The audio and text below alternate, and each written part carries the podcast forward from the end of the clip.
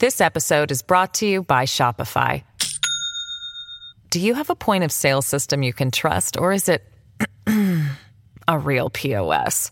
You need Shopify for retail. From accepting payments to managing inventory, Shopify POS has everything you need to sell in person. Go to shopify.com slash system, all lowercase, to take your retail business to the next level today. That's shopify.com slash system. Hello, everybody. This is Marshall Poe. I'm the editor of the New Books Network. NBN listeners like to read books and buy them. So we thought we'd tell you that right now, our friends at Princeton University Press are having a remarkable site wide sale. You can get 50% off books, including ebooks and audiobooks, with the code 50, F I F T Y, at checkout until May 31. You can save some real money on Princeton University Press books. I encourage you to go there and check it out. Welcome to the New Books Network. Hi, this is Rebecca Buchanan, host of New Books Network, New Books and Popular Culture, and today I am here with Chris Richardson, the author of Batman and the Joker Contested Sexuality in Popular Culture. Chris, thanks for being here. Thank you very much, Rebecca. So, I'm hoping you can start by talking a little bit about how you got interested in writing about Batman and the Joker and looking at sexuality and sexual identity within this um, this these comics. Yeah, sure. I mean, like most people, probably growing up in North America, I grew up in Toronto actually, and um, you know, I read some Batman comics, and I was always a fan. I, I loved Michael Keaton, and I I really tried to get in to see the Batman, the first Batman movie with Tim Burton, but my parents wouldn't let me because I was four years old at the time. But um, but yeah, so I've always liked Batman, but only during my PhD when I was reading a lot of critical theory and uh, gender and sexuality studies, my PhD's in media studies, I started to really think about it. And Batman was my sort of escape from all of the dissertation and preparation stuff because my dissertation wasn't on that. But I would read Batman comics, among other things, to kind of relax after reading, you know, a full book of like Heidegger or something. And so I had this in the back of my mind. And when I saw a call from Routledge um, by Frederick Kohlert, who's the, the main editor of the series on uh, focus series with Routledge on gender, sexuality, and comics, I just thought this is perfect. And so it literally took me like five to 10 minutes to make a rough draft of the proposal and to, um, to think about it. But anyway, so it's been on my mind for a very long time, but it just poured out of me this year when I actually wrote the book. And it is designed to question how those two really big, important symbols of in popular culture today and for the last 80 years or so represent and reproduce ideas more broadly about gender and sexuality. And so that's where Batman and the Joker come in, and that's kind of where it got started. It's a couple decades in the in the making, but um, yeah, I wrote it this year. Uh, and you know, I'm wondering before we sort of get into the, the book, if we want to, for anybody, the few people out there who who don't um, know a bit about the history of Batman, sort of when Batman started to appear on the scene, if you want to give a little bit of sort of a primer introduction to sort of that sort of history of Batman. Uh, that sort of brings us into sort of how you got into looking at different comics and looking at different series and and and, and getting us to where we are in your book. Yeah, for sure. Um, Batman has been around since 1939, and he came as part of a, a, wave of Golden Age comics heroes that was actually based on earlier comics or earlier stories, I should say, from the pulps. And so, detective stories, um, The Phantom, Dick Tracy, um, all of these kind of really early comics and uh, pulp heroes we see, and then Superman came, and then Batman came shortly after that, and so he's uh, he's a product of his time, which is you know 1930s, but he's also somebody that has continued until now and remains, or maybe has even gotten more popular over time, and so he's changed quite a bit, which is why he's interesting, in my opinion, to study, among other reasons, because he has that 80 years or so history. Um, but yeah, so Batman was created by Bob Kane And for a long time, it was only Bob Kane, but only recently people have given more credit to Bill Finger, who was the artist and possibly quite a bit more uh, of the creator. Not necessarily more than Bob Kane, but uh, he was he was like a silent partner until recently, and now he's included. And so, yeah, Batman was around in the early comics. He was one of the first major comics heroes. He's definitely an American icon, much like Superman. He's kind of like the the dark shadow to Superman's kind of glowing American colors and uh, you know blue and red and flying. Superman is uh, a hero who has all the. He's a man of steel. Batman is a very human character because he doesn't have any superpowers, but he's you know very proficient fighter to say the least, but also a very smart person. And um, Michael uh, who wrote a book called The Boy Who Loved Batman, he's in charge of um, or he helped create a lot of the movies that came out, and uh, he's in the background of a lot of Batman and, and Hollywood setups. He makes the argument that you can kind of walk into any place and ask people about Batman, and you know, from a young kid to a grandmother, whoever, they'll be able to say the basics. Most people know the basics, which is that Batman was a young boy who was very rich, whose parents were very rich, but who were gunned down, and he was left orphaned, and so he was taken care of in his manor by Alfred the butler, and he goes to avenge his parents by fighting crime. And so that's the basic premise. And of course, it's changed, and people have played with it for a long time. But so Batman is a crime fighter who was, um, you know, whose parents were tragically killed, and so that's the basic premise. And then the Joker was created almost around the same time, just shortly after Batman himself was created and the Joker is uh, the clown prince of crime, and he he has various origin stories, and so you know I don't want to get into all the debate that we could, but um, basically the Joker is the opposite of Batman in many ways, and that's what I tease out in the book. And the Joker is yeah he looks like a clown, and he's based on a clown. He's actually based on a few representations, one in Coney Island of this very scary looking guy named uh, Steeplechase, uh, or Steeplechase, sorry he was a uh, representative of one of the Coney Island parks. And so, anyway, that's where Bob Kane and Bill Finger got inspired by him. And so he's just an evil mastermind. And the two of them have been going at it for more than 80 years. And yeah, there's been movies, there's been books, there's been billions of dollars in merchandise. And that's where we are now, I think.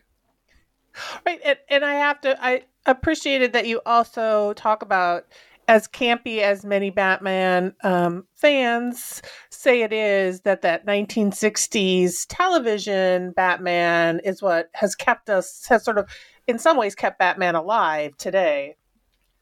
Yeah, right? I mean, there, there's a rich history that you could really unpack about Batman. I try to do a sort of summary in the book. It's not the main focus, but it's important to understand some of that history. So, yeah, Batman was created in 39 became very popular right away. Robin was introduced shortly after. Uh, but then in the 50s, Fredric Wertham, a psychiatrist in New York, was uh, very adamant that Batman and other comics were bad for kids. And so comics really suffered after that because they took off any allusion to, uh, you know, crime in, in anything but a very cartoonish way. And they went into all these hijinks like outer space and, you know, alternative universes and stuff, but it wasn't it wasn't as appealing as the early comics were, and so a lot of fans dropped off. And a lot of people will argue that if the Adam West series in 66 hadn't opened up Batman to a new audience, Batman may likely be dead right now in terms of, you know, not no stories, no comics, no movies. Uh, that that's definitely a possibility if things had gone a different way. So even though a lot of people don't necessarily like the um, the Batman of the 60s. I mean, some do, some don't, but he's more campy. He's more fun. Uh, he's not to be as taken, he's not to be as serious as the newer Batman with uh, Christian Bale, for example, or, or any of the more recent iterations, either in comics or movies. So, yeah, if we didn't have that uh, revitalization in the 60s, we probably wouldn't be talking about Batman right now. Um, and so, one of the things that, uh, again, to sort of set up that you talk about in your introduction is that we've had uh, a great deal of people look at that relationship between Batman and Robin and mm-hmm. sexualizing that or, or, or looking at those the elements there. But you were sort of moving away from that and, and talk a bit about this idea of really queering Batman, right? And so, can you talk about that idea of queering Batman, what you mean by that, and how that sort of lays the foundation for what you discuss?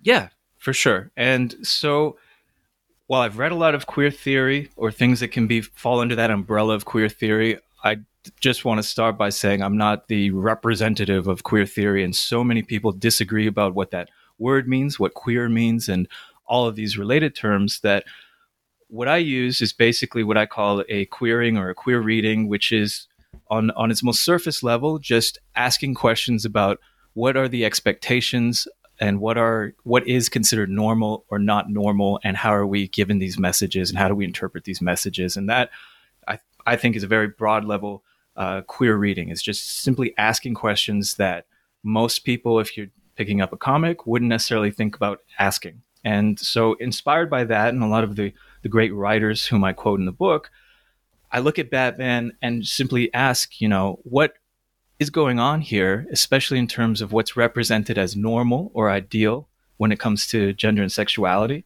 And I think there's there's so much interesting stuff in there. And some people definitely have looked into Batman and Robin. I mean, it's even uh, SNL, you know, has the ambiguously gay duo, which is very much modeled on Batman and Robin.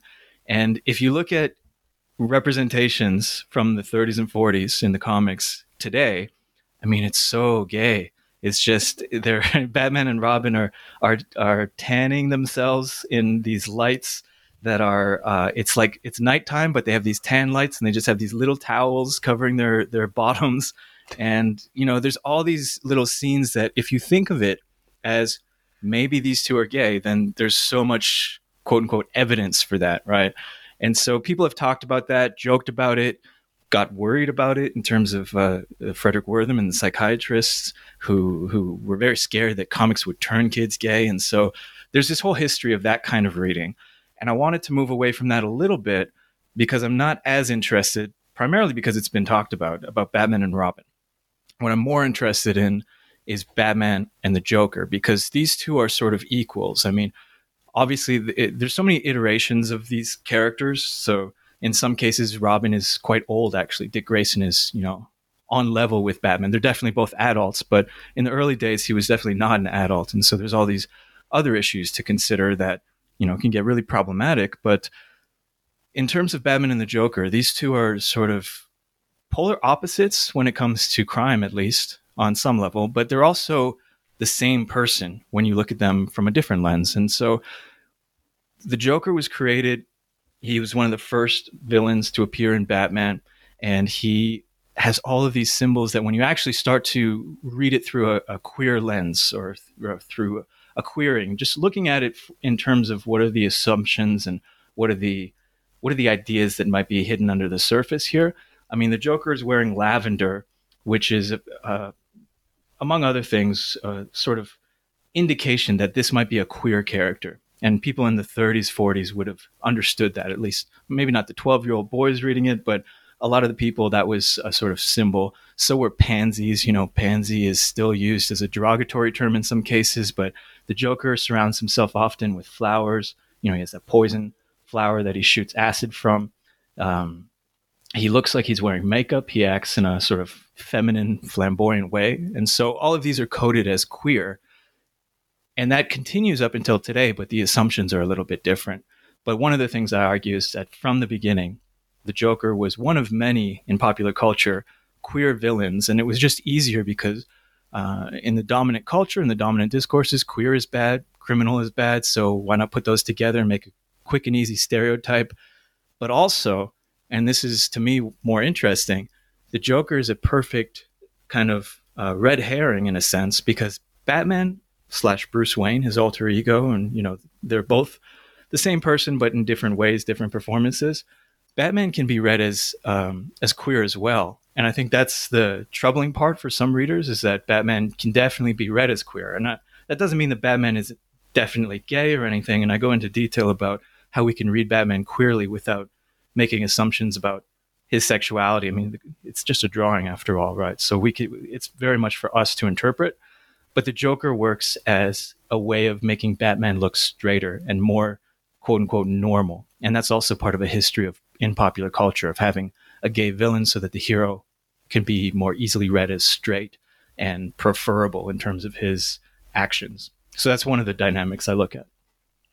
And and so you start um in your first chapter really talking about or sort of setting this up and setting that up with um, looking at some of the romantic relationships of Batman and Bruce Wayne and how they they might um, have sort of notions of heteronormativity, but they're still sort of outside the norm.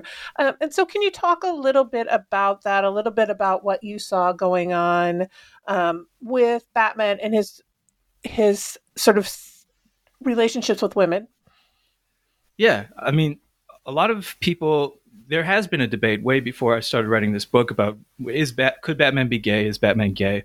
And that came about also in the '60s with uh, Adam West and with the Joel Schumacher films. That was uh, a more you know heavy-handed motif that you, can easily be read in Batman and Robin when that came out. And so there are there are these questions out there, and what I say first of all is that you know, as I said earlier, he's a he's a drawing that people have created. He's not he's not a real person, and so I don't think you can easily say that he is gay or he's not gay or, or these kinds of questions don't make a lot of sense when you when you step back. But what does he represent in terms of aspirations for you know a heteronormative um, hegemonic masculinity? There are different words that we could use to describe it, but basically, you know, a man's man, the perfect man. What does that look like? And the thing I find most interesting is that Bruce Wayne is a character that this character is playing. So the the Batman Bruce Wayne person, the character plays these different roles, performs these different actions, behaves in certain ways, right? He behaves as Bruce Wayne, the uh, sort of dandy playboy who is lazy and sleeps in, and that's why he's not seen in public. Uh, he's you know not to be paid attention to. That's the the motif he tries to um, he cultivate in the media of of his Gotham City because that way they don't nobody realizes that he's Batman. He's actually quite a hardworking, uh, t- the world's greatest detective. All of this stuff, right? So he tries very hard as Bruce Wayne to put on this persona. He's in the early days has a pipe with him. He has his, his smoking jacket on. He lounges. He's uh, he's you, you know, the man about town who's jet setting and doing all these things. And so one of the things you need to do is you have to have girlfriends and you have to have beautiful girlfriends. That's what a quote unquote normal guy should be doing. And he does that.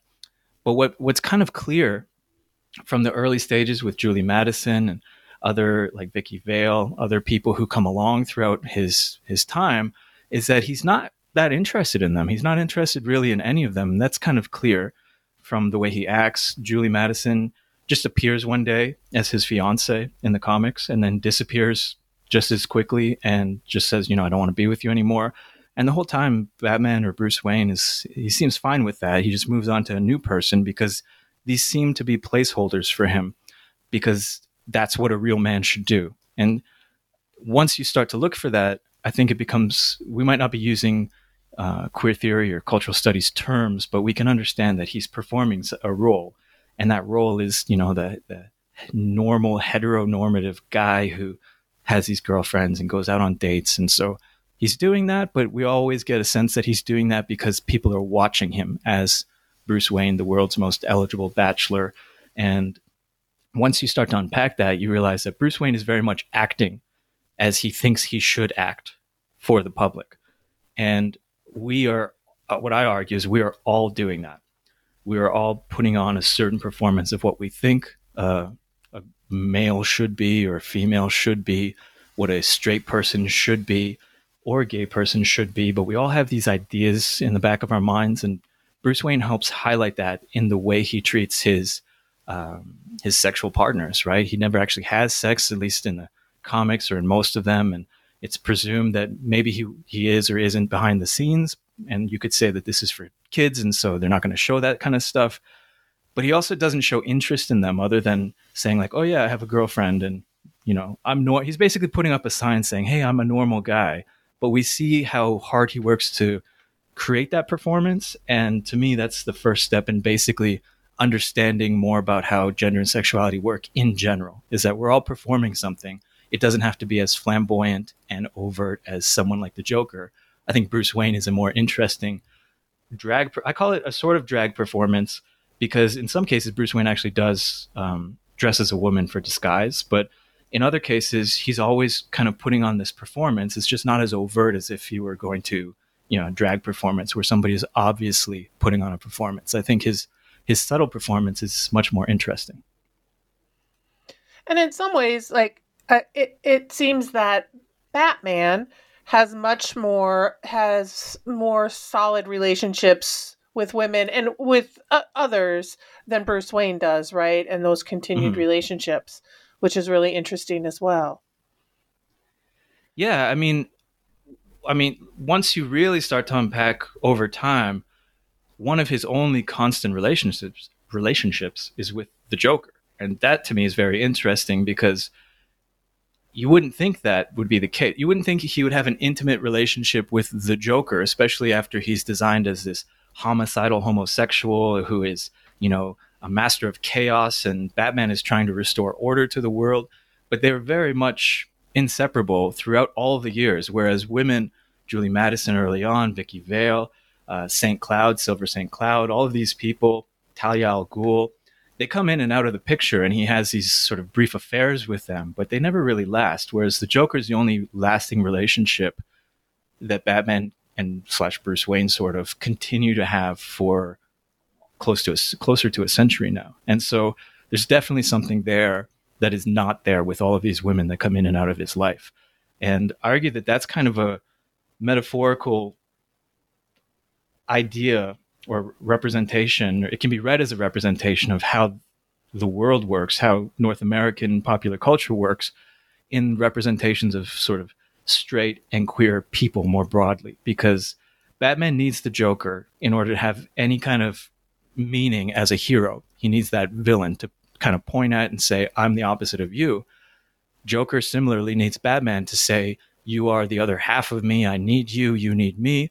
I think in our culture, the way it's been constructed for the last hundred or so years, uh, straight people wouldn't exist without gay people, without that idea of the homosexual, so that you can point to yourself if you are heterosexual and say, I'm not that. And, you know, you need that dynamic, which sounds perhaps weird or counterintuitive to people who haven't really thought about that or, or read much queer theory. But yeah, straight people can't exist without gay people and vice versa. Batman can't exist without the Joker. And I think there's a lot of interesting connections once you start to unpack that dynamic. This episode is brought to you by Shopify. Do you have a point of sale system you can trust, or is it a real POS? You need Shopify for retail. From accepting payments to managing inventory, Shopify POS has everything you need to sell in person. Go to shopify.com slash system, all lowercase, to take your retail business to the next level today. That's shopify.com slash system. Right. And so when we get into Joker, you you know so you focus on the different ways that joker is sort of pushing against um, sort of traditional masculinity roles that he does right away in his first appearances right you you mentioned some of the ways his physical being sort of disrupts gender, but he also does this um, disrupting of sort of social norms and institutional norms. Can, so, can you talk a little bit uh, more about, um, besides the sort of physical appearance, the other ways in which he is sort of pushing against um, and, and sort of queering uh, queering identities um, socially and in those ways? Yeah, for sure. I think I mean the Joker is part of a much longer tradition, thousands of years tradition of the trickster in culture and myth and storytelling. And the trickster is one of those characters that you either love to hate or hate to love because he's really interesting and you can't look away from him. But he's also not someone you want around if he were, you know, coming to your house or something. And so he breaks all of these um, rules And one of the traditional ways that a trickster works is, you know, he breaks the rules to show you that these rules exist and that why they exist. Because usually what happens is he breaks the rule and then chaos ensues and then order is restored, usually thanks to the hero. And so Batman and the Joker follow along in that kind of tradition. And in doing so, the trickster is also always outside of a clear box. And so if you want to label him as a clear, you know, gay villain, he'll do something that's, you know, not in that vein at all. And so that'll problematize it. Or if you want to think that he's a straight person, then that'll problematize it too. And so that is, in and of itself, a sort of queer behavior. So queer in the sense that it doesn't quite fit. And that can be seen as a negative, but it can also, and what I would try to argue, not necessarily only with the Joker, but queering in this way can be uh, liberating as well because you're not limiting yourself to this one little box. You're going in and outside of these borders. And yeah, in some ways that can be really liberating, of course, when he's going in and outside of these criminal borders, like, you know, murdering people, then that's a different story. But the Joker understands the rules of society very, very well. This is one of the main arguments of the book. Batman and the Joker both really closely observe the way that society works, the expectations that society has. Batman tries to uphold those things for the most part and fit within them. The Joker wants to expose them for these arbitrary rules that people have made up and that they have given way too much power to. And so he'll get into uh, a fireman outfit and sneak into a place and he'll say to his henchmen, you know, people will treat us better because they think we're firemen. And so we'll be able to steal all these things. Don't worry about it. This is how society works, right? He'll make a courtroom. And this to me, especially recently in, in our culture in, in America right now, the Joker makes a courtroom where he's the judge and he's the jury and he's the uh, uh, attorney and he's all of these people, right? He's the stenographer and he follows the procedure that the way you're, you know, quote unquote supposed to, right? He follows the, the court proceedings as they should be but he also shows how arbitrary some of this stuff is and how the illusion of objective, unbiased um, courts, law, um, social structures, how that illusion just falls on its face when the Joker starts doing it like anyone else would. And so he is constantly kind of going into roles and exposing how this idea of a straight laced square that you can you know put these labels on it doesn't work because if i can do it if i can take over the un if i can take over the courts if i can take over um, the mayor's office in a in a recent story then how great or how perfect can these systems be? And what he ultimately exposes i think which is a a scary thing if you're really into the social structure like the, the traditional conservative social structures but possibly a liberating thing if you think about some of these barriers like uh, homophobia that you want to break. The Joker is a perfect, he breaks everything. And in some ways that can be really good. And in some ways that can be very scary and disruptive. And so, regardless, he's somebody that you can't look away from. And we can't have a discussion about Joker without Harley Quinn. Yeah. Um, right? It, for so many reasons, yeah. but you know, she has become like quintessential in this just in in this Joker verse, right? So can and you bring her up and you talk about her a bit. So can you just talk about what you see her role is in this relationship and and what you see going on with her?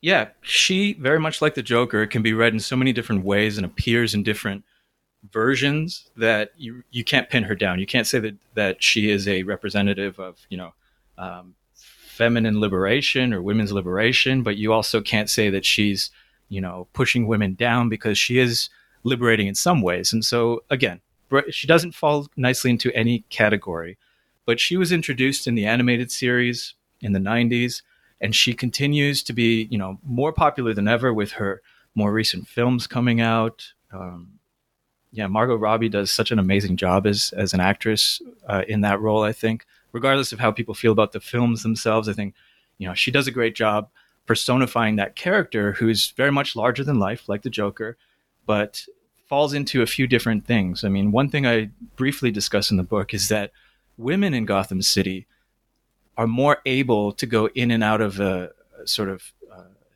heteronormative expectations, right? So Harley Quinn can have an affair or a relationship with Poison Ivy, another woman, and that's sort of allowed in the mainstream comics and in the mainstream ideas, the DC universe. That's something that Batman, I don't think, could ever do, at least right now, and at least in the mainstream. I mean, people can write fan fiction about uh, Batman or Robin being gay. Harley Quinn can actually do that in the books, and it's fine. And so she represents some, in some ways, um, boundary breaking in arguably a good way in terms of adding more representation and diversity into the books. She's also somebody who's very bad in some ways, you know, like a criminal, murderer, but also very good. Like she has, you know, you might be able to read her as having a heart of gold in some iterations. And so she's sexually objectified, but then she's also very much empowered. I mean, she's just so hard to pin down. And that's, again, one of the reasons why the trickster is such a a fun character, but also a scary character. Like you, you would love to watch Harley Quinn do her thing, but you wouldn't want her visiting you in your house. And so, yeah, and and her relationship with the Joker also adds just another layer, right? So they may have a relationship, and I mean they do, but also he's very violent towards her, and he seems um, more focused on Batman than her. And in fact, in the first comic iteration of Harley Quinn, she gets pushed out a window from the Joker when she's trying to get him into bed because he's focused on Batman. And so obviously there's a lot you can read in terms of that. But yeah, I mean, Harley Quinn continues that tradition of the trickster and in some really powerful ways right now, especially in terms of gender and sexuality, I'd say. Mm-hmm. Um, and I have to, because I thought one of the things you talk about, um, is also right this idea of the sort of institutionalizing and the ways and sort of pushing against and querying the institutionalizing and i really found it fascinating when you talked about um, joker with the i'm trying I think it was in the 50s or 60s where he was um, at the at the college and the university yeah. and that idea of white male privilege. The fraternity so of saps, yeah yeah so can you just because i thought it was really interesting can you talk a little bit about um, that and that example? Yeah i mean it's one of i think my favorite examples and that's why i use it in the book. But he he sees that it both batman and robin as um, as their normal personas right as as bruce wayne and, and dick are walking shopping for a girlfriend that may or may not exist. They just kind of mention her as an excuse for them to go shopping. Uh, which again, just as an aside, is one of those interesting ways that Batman is, you know, shopping for diamonds, which could be read as as sort of gay, but also, you know, he just has that excuse like, no, no, it's for my girlfriend. So anyway, there's that. But that's when the story starts, and they see all these guys, these bros, you know, because college is only white guys in in this time period, or at least that's the impression that you get from the comic but they're doing crazy stuff. Um, you know, they're one kid. This to me again, this is why you can go back 80 years and just reread and re-see all of this stuff. So this kid, uh, white kid, college kid, shoots a cop with a uh, snake, like a fake snake, right? Um, so the cop gets freaked out for a second, but then he's like, "Oh, you rascal!" And with today's discourses of you know police violence, is just such a, a jarring image, but it also speaks to a lot of the privileges that might have gone unnoticed earlier, right? We see these things now and we see, wow, look at that sort of white male privilege.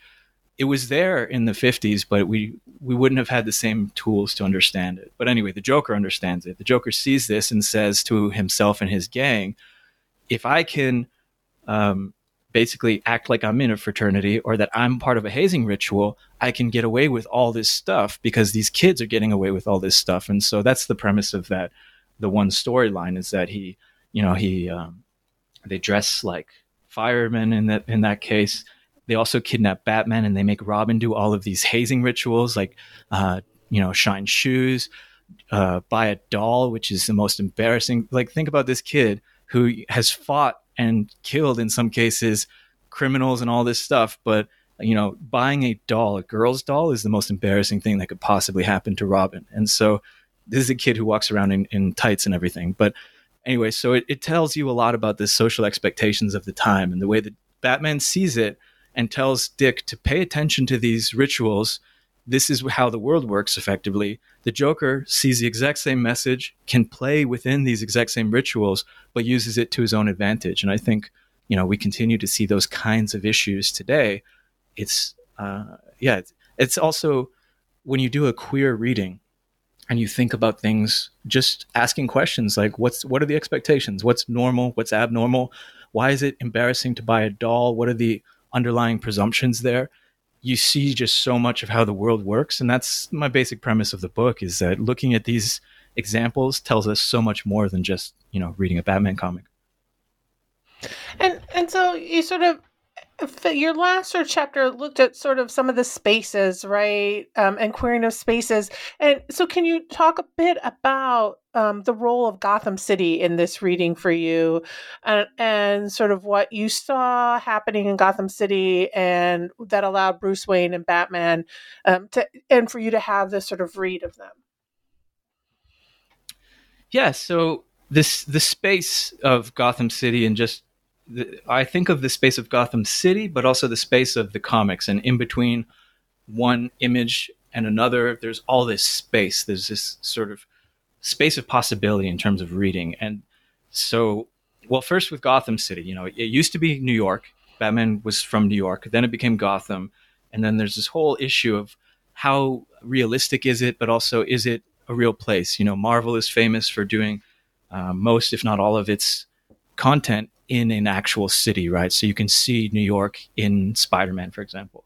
Batman started off a little bit like that, then became a, a fictional world, and then with Marvel's success seems to try to also exist. So it's kind of clumsy, I would say, in the way that it works, but it also speaks to the way that the comics work diegetically, like inside the story, and then non-diegetically like how do we read this place in re- like is this manhattan or is this not manhattan? And so is this real or is it not real in the sense that are these things that are going on supposed to happen in a real world scenario? Or is this a make-believe world in that anything can happen you know there's more magic or there's more uh, sci-fi style stuff? And so it makes us question as we read our own world. And i think that's one of the amazing things about comics in general is that we read these comics as a mirror, in some cases like a funhouse mirror, especially when the Joker's involved.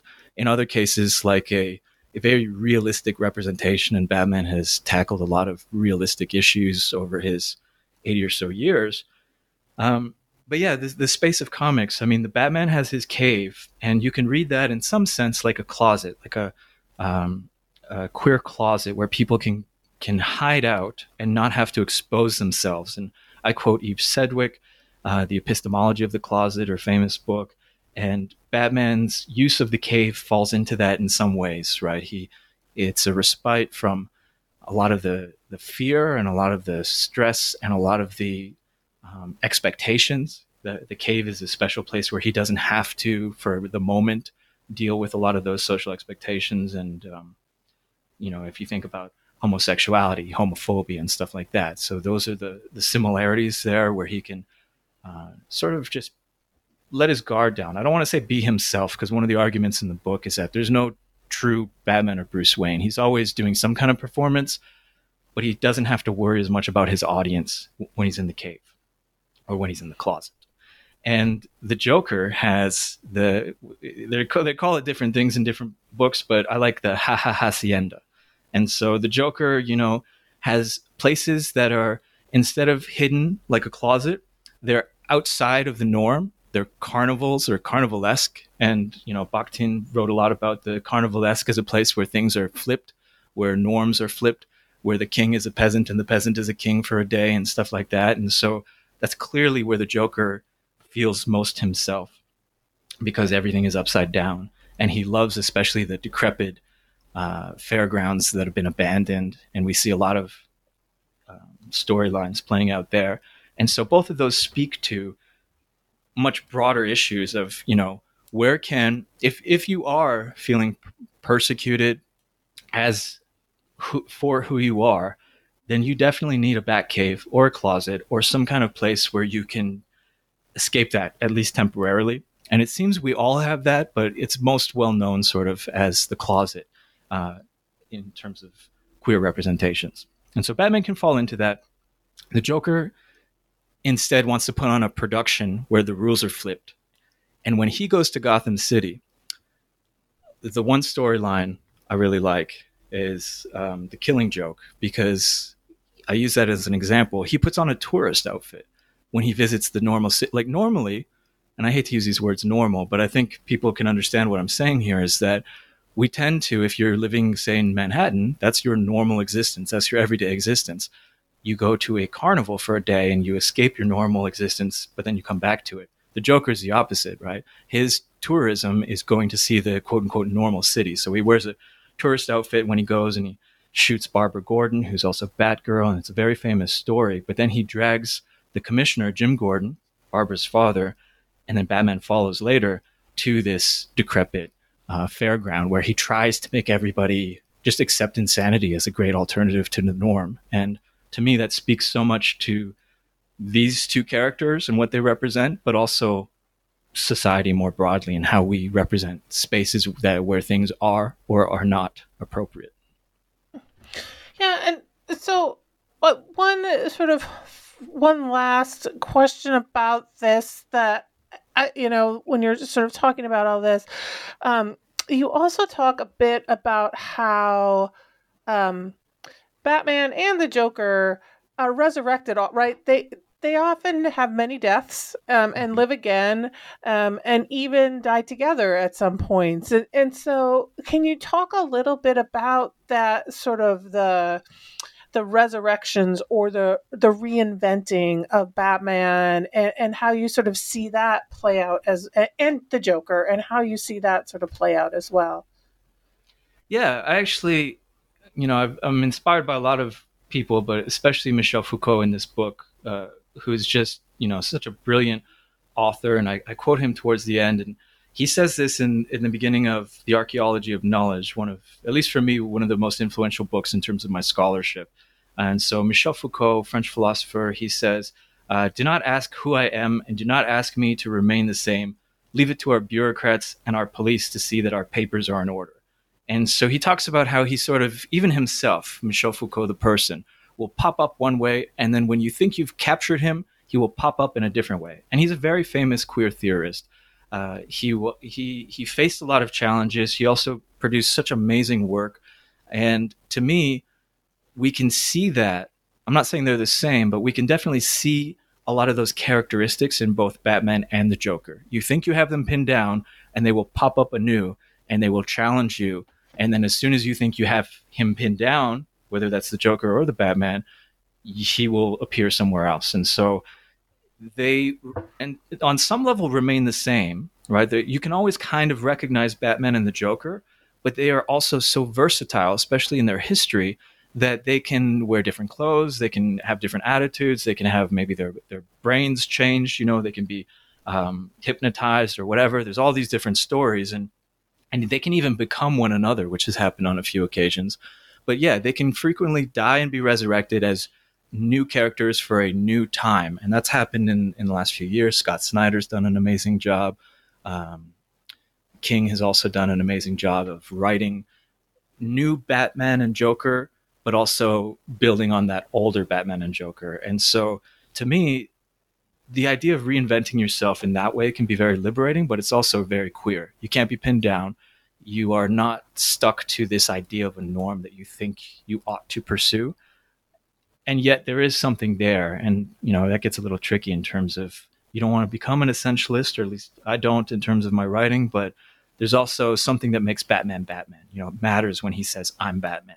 And he can say it but if somebody else were to say it it wouldn't work.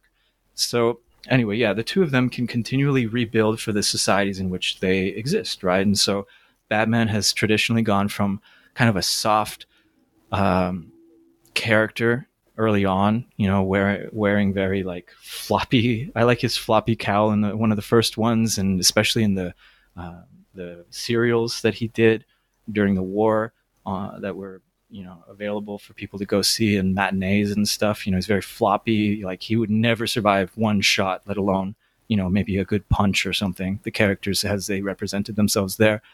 But then once you get Michael Keaton and especially Christian Bale, you have super armor, military grade stuff. And that speaks to the time period, you know.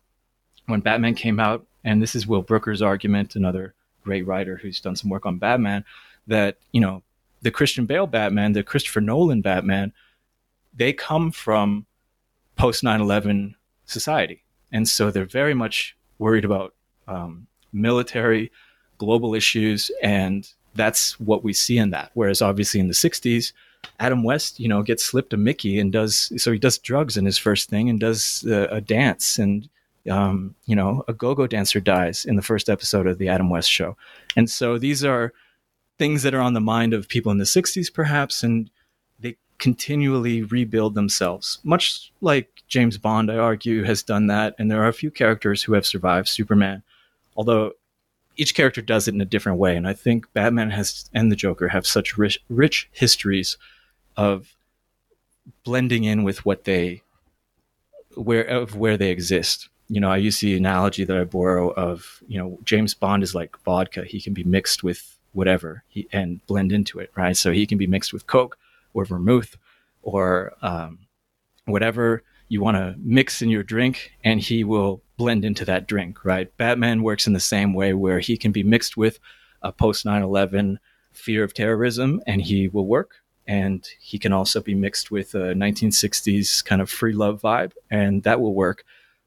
He's just, they're both amazing characters. And the way that they continue a story, but also change it with their, you know, choice of clothing, choice of uh, adventure, whatever they get themselves into, speaks very heavily to to what we're all thinking about in general at the time. Yeah, I'm very interested to see um, what happens with Robert Pattinson. Yeah. Um, become which I have a different ish, different feel about that than my students do. Um, yes, especially since the Joker that we have last seen was just for me a very fabulous Joker. Um, yeah, I'm a little worried about Batman. With Joaquin Phoenix, you mean? Yes. Yeah. Yes. Um, so, uh, so we've been talking about this for a while. So, usually, my final question to you is: if, um, What are you working on? Is there anything else you're working on now? I know this is sort of a crazy time, so there, you know, might be things that are coming along, or anything with this book that you sort of. You're, do you have a final plug for anything? Yeah, well, I, I very consciously. I mean, it's a short work. It's uh, part of the Focus series with Routledge, which is uh, geared towards shorter books.